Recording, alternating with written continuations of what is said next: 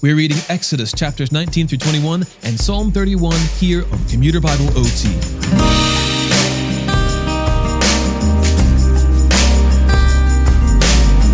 In today's episode, Israel arrives at Sinai and Moses ascends the mountain to speak with God. The Lord sends him back down with a proposition. If Israel will carefully listen to him and keep his covenant, then they will be his own possession out of all the peoples, even though the whole world belongs to him. After confirming with Israel, Moses ascends again and receives a moral code by which they might live. This Decalogue, more commonly known as the Ten Commandments, allowed Israel to know that they could live a life that pleased the Lord. After witnessing the plagues of Egypt, the columns of cloud and fire, and the Red Sea's parting, it would have been no small thing for Israel to know that such a powerful God would be on their side. Exodus chapters 19 through 21. In the third month, from the very day the Israelites left the land of Egypt, they came to the Sinai wilderness. They traveled from Rephidim, came to the Sinai wilderness, and camped in the wilderness. Israel camped there, in front of the mountain. Moses went up the mountain to God and the Lord called to him from the mountain. This is what you must say to the house of Jacob and explain to the Israelites. You have seen what I did to the Egyptians, and how I carried you on eagle's wings and brought you to myself. Now, if you will carefully listen to me and keep my covenant, you will be my own possession out of all the peoples although the whole earth is mine, and you will be my kingdom of priests and my holy nation. These are the words that you are to say to the Israelites. After Moses came back, he summoned the elders of the people and set before them all these words that the Lord had commanded him. Then all the people responded together We will do all that the Lord has spoken. So Moses brought the people's words back to the Lord. The Lord said to Moses, I am going to come to you in a dense cloud, so that the people will hear when I speak with you, and will always believe you. Moses reported the people's words to the Lord, and the Lord told Moses, Go to the people and consecrate them today and tomorrow. They must wash their clothes and be prepared by the third day. For on the third day, the Lord will come down on Mount Sinai in the sight of all the people. Put boundaries for the people all around the mountain and say, Be careful that you don't go up on the mountain or touch its base. Anyone who touches the mountain must be put to death. No hand may touch him. Instead, he will be stoned or shot with arrows and not live, whether animal or human. When the ram's horn sounds a long blast, they may go up the mountain. Then Moses came down from the mountain to the people and consecrated them, and they washed their clothes he said to the people, Be prepared by the third day. Do not have sexual relations with women. On the third day, when morning came, there was thunder and lightning, a thick cloud on the mountain, and a very loud blast from a ram's horn, so that all the people in the camp shuddered. Then Moses brought the people out of the camp to meet God and they stood at the foot of the mountain. Mount Sinai was completely enveloped in smoke because the Lord came down on it in fire. Its smoke went up like the smoke of a furnace, and the whole mountain shook violently. As the sound of the trumpet grew louder and louder, Moses spoke, and God answered him in the thunder. The Lord came down on Mount Sinai at the top of the mountain. Then the Lord summoned Moses to the top of the mountain. And he went up. The Lord directed Moses Go down and warn the people not to break through to see the Lord. Otherwise, many of them will die. Even the priests who come near the Lord must consecrate themselves, or the Lord will break out in anger against them. Moses responded to the Lord The people cannot come up Mount Sinai, since you warned us. Put a boundary around the mountain and consecrate it. And the Lord replied to him Go down and come back with Aaron. But the priests and the people must not break through to come up to the Lord, or he will break out in anger against them. So Moses went down to the people and told them. Then God spoke all these words I am the Lord your God, who brought you out of the land of Egypt, out of the place of slavery. Do not have other gods besides me. Do not make an idol for yourself, whether in the shape of anything in the heavens above, or on the earth below, or in the waters under the earth.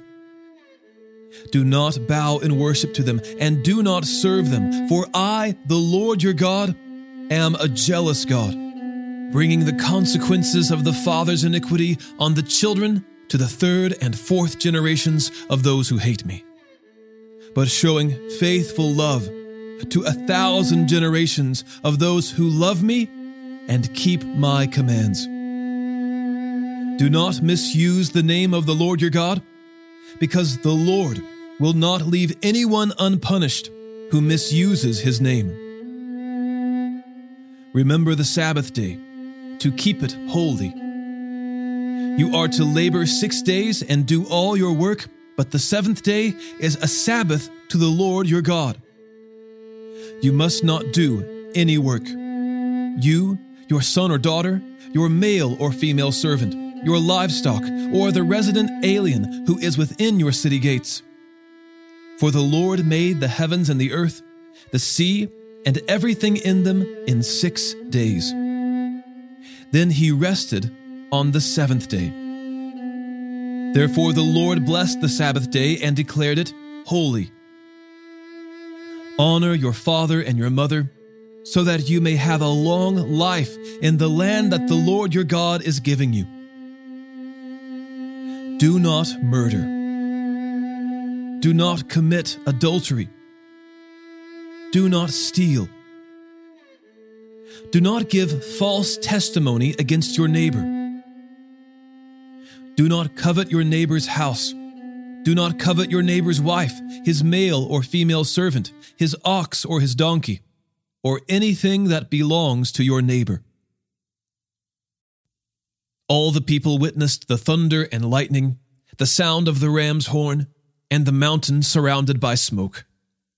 When the people saw it, they trembled and stood at a distance. You speak to us, and we will listen, they said to Moses. But don't let God speak to us, or we will die. Moses responded to the people Don't be afraid, for God has come to test you, so that you will fear him and will not sin. And the people remained standing at a distance as Moses approached the total darkness where God was. Then the Lord told Moses, This is what you are to say to the Israelites. You have seen that I have spoken to you from heaven. Do not make gods of silver to rival me. Do not make gods of gold for yourselves. Make an earthen altar for me, and sacrifice on it your burnt offerings and fellowship offerings, your flocks and herds. I will come to you and bless you in every place where I cause my name to be remembered. If you make a stone altar for me, do not build it out of cut stones.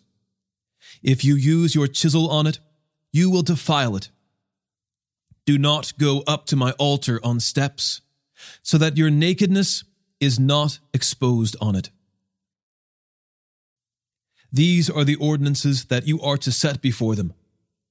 When you buy a Hebrew slave, he is to serve for six years. Then, in the seventh, he is to leave as a free man without paying anything. If he arrives alone, he is to leave alone. If he arrives with a wife, his wife is to leave with him. If his master gives him a wife, and she bears him sons or daughters, the wife and her children belong to her master, and the man must leave alone. But if the slave declares, I love my master, my wife, and my children, I do not want to leave as a free man. His master is to bring him to the judges, and then bring him to the door or doorpost. His master will pierce his ear with an awl, and he will serve his master for life. When a man sells his daughter as a concubine, she is not to leave as the male slaves do. If she is displeasing to her master, who chose her for himself, then he must let her be redeemed. He has no right to sell her to foreigners, because he has acted treacherously toward her. Or if he chooses her for his son, he must deal with her according to the customary treatment of daughters. If he takes an additional wife, he must not reduce the food, clothing, or marital rights of the first wife. And if he does not do these three things for her, she may leave free of charge without any payment. Whoever strikes a person so that he dies must be put to death.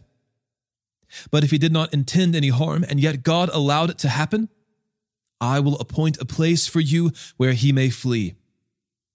If a person schemes and willfully acts against his neighbor to murder him, you must take him from my altar to be put to death. Whoever strikes his father or mother must be put to death. Whoever kidnaps a person must be put to death, whether he sells him or the person is found in his possession. Whoever curses his father or his mother must be put to death. When men quarrel, and one strikes the other with a stone or his fist, and the injured man does not die but is confined to bed, if he can later get up and walk around outside leaning on his staff, then the one who struck him will be exempt from punishment. Nevertheless, he must pay for his lost work and provide for his complete recovery. When a man strikes his male or female slave with a rod, and the slave dies under his abuse, the owner must be punished. However, if the slave can stand up after a day or two, the owner should not be punished because he is his owner's property. When men get in a fight and hit a pregnant woman so that her children are born prematurely, but there is no injury, the one who hit her must be fined as the woman's husband demands from him, and he must pay according to judicial assessment. If there is an injury, then you must give life for life, eye for eye, tooth for tooth, hand for hand, foot for foot, burn for burn, bruise for bruise, wound for wound. When a man strikes the eye of his male or female slave and destroys it, he must let the slave go free in compensation for his eye. If he knocks out the tooth of his male or female slave, he must let the slave go free in compensation for his tooth. When an ox gores a man or a woman to death, the ox must be stoned, and its meat may not be eaten, but the ox's owner is innocent. However, if the ox was in the habit of goring, and its owner has been warned, yet does not restrain it, and it kills a man or a woman, the ox must be stoned, and its owner must also be put to death. If instead a ransom is demanded of him, he can pay a redemption price for his life in the full amount demanded from him. If it gores a son or a daughter, he is to be dealt with according to this same law. If the ox gores a male or female slave, he must give thirty shekels of silver to the slave's master, and the ox must be stoned. When a man uncovers a pit or digs a pit and does not cover it, and an ox or a donkey falls into it, the owner of the pit must give compensation. He must pay to its owner, but the dead animal will become his. When a man's ox injures his neighbor's ox and it dies, they must sell the live ox and divide its proceeds. They must also divide the dead animal. If, however, it is known that the ox was in the habit of goring, yet its owner has not constrained it, he must compensate fully, ox for ox. The dead animal will become his.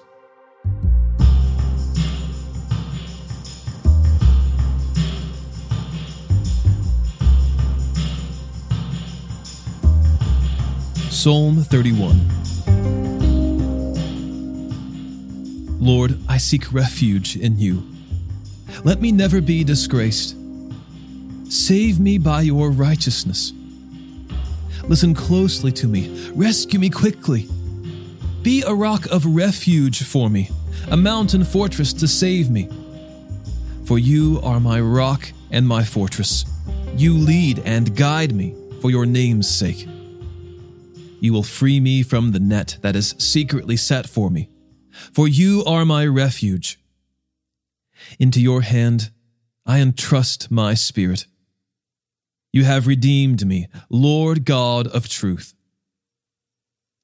I hate those who are devoted to worthless idols, but I trust in the Lord. I will rejoice and be glad in your faithful love, because you have seen my affliction. You know the troubles of my soul, and have not handed me over to the enemy. You have set my feet in a spacious place. Be gracious to me, Lord, because I am in distress. My eyes are worn out from frustration, my whole being as well. Indeed, my life is consumed with grief and my years with groaning. My strength has failed because of my iniquity, and my bones waste away. I am ridiculed by all my adversaries, and even by my neighbors. I am dreaded by my acquaintances. Those who see me in the street run from me. I am forgotten, gone from memory like a dead person, like broken pottery. I have heard the gossip of many. Terror is on every side. When they conspired against me, they plotted to take my life. But I trust in you, Lord. I say, You are my God. The course of my life is in your power. Rescue me from the power of my enemies and from my persecutors. Make your face shine on your servant. Save me by your faithful love. Lord, do not let me be disgraced when I call on you. Let the wicked be disgraced. Let them be quiet in Sheol. Let lying lips that arrogantly speak against the righteous in proud contempt be silenced. How great is your goodness that you have stored up for those who fear you and accomplished in the sight of everyone for those who take refuge in you. You hide them in the protection of your presence. You conceal them in a shelter from human schemes, from quarrelsome tongues. Blessed be the Lord, for he has wondrously shown his faithful love to me in a city under siege. In my alarm, I said, I am cut off from your sight. But you heard the sound of my pleading when I cried to you for help. Love the Lord, all his faithful ones. The Lord protects the loyal, but fully repays the arrogant. Be strong, and let your heart be courageous. All you who put your hope in the Lord.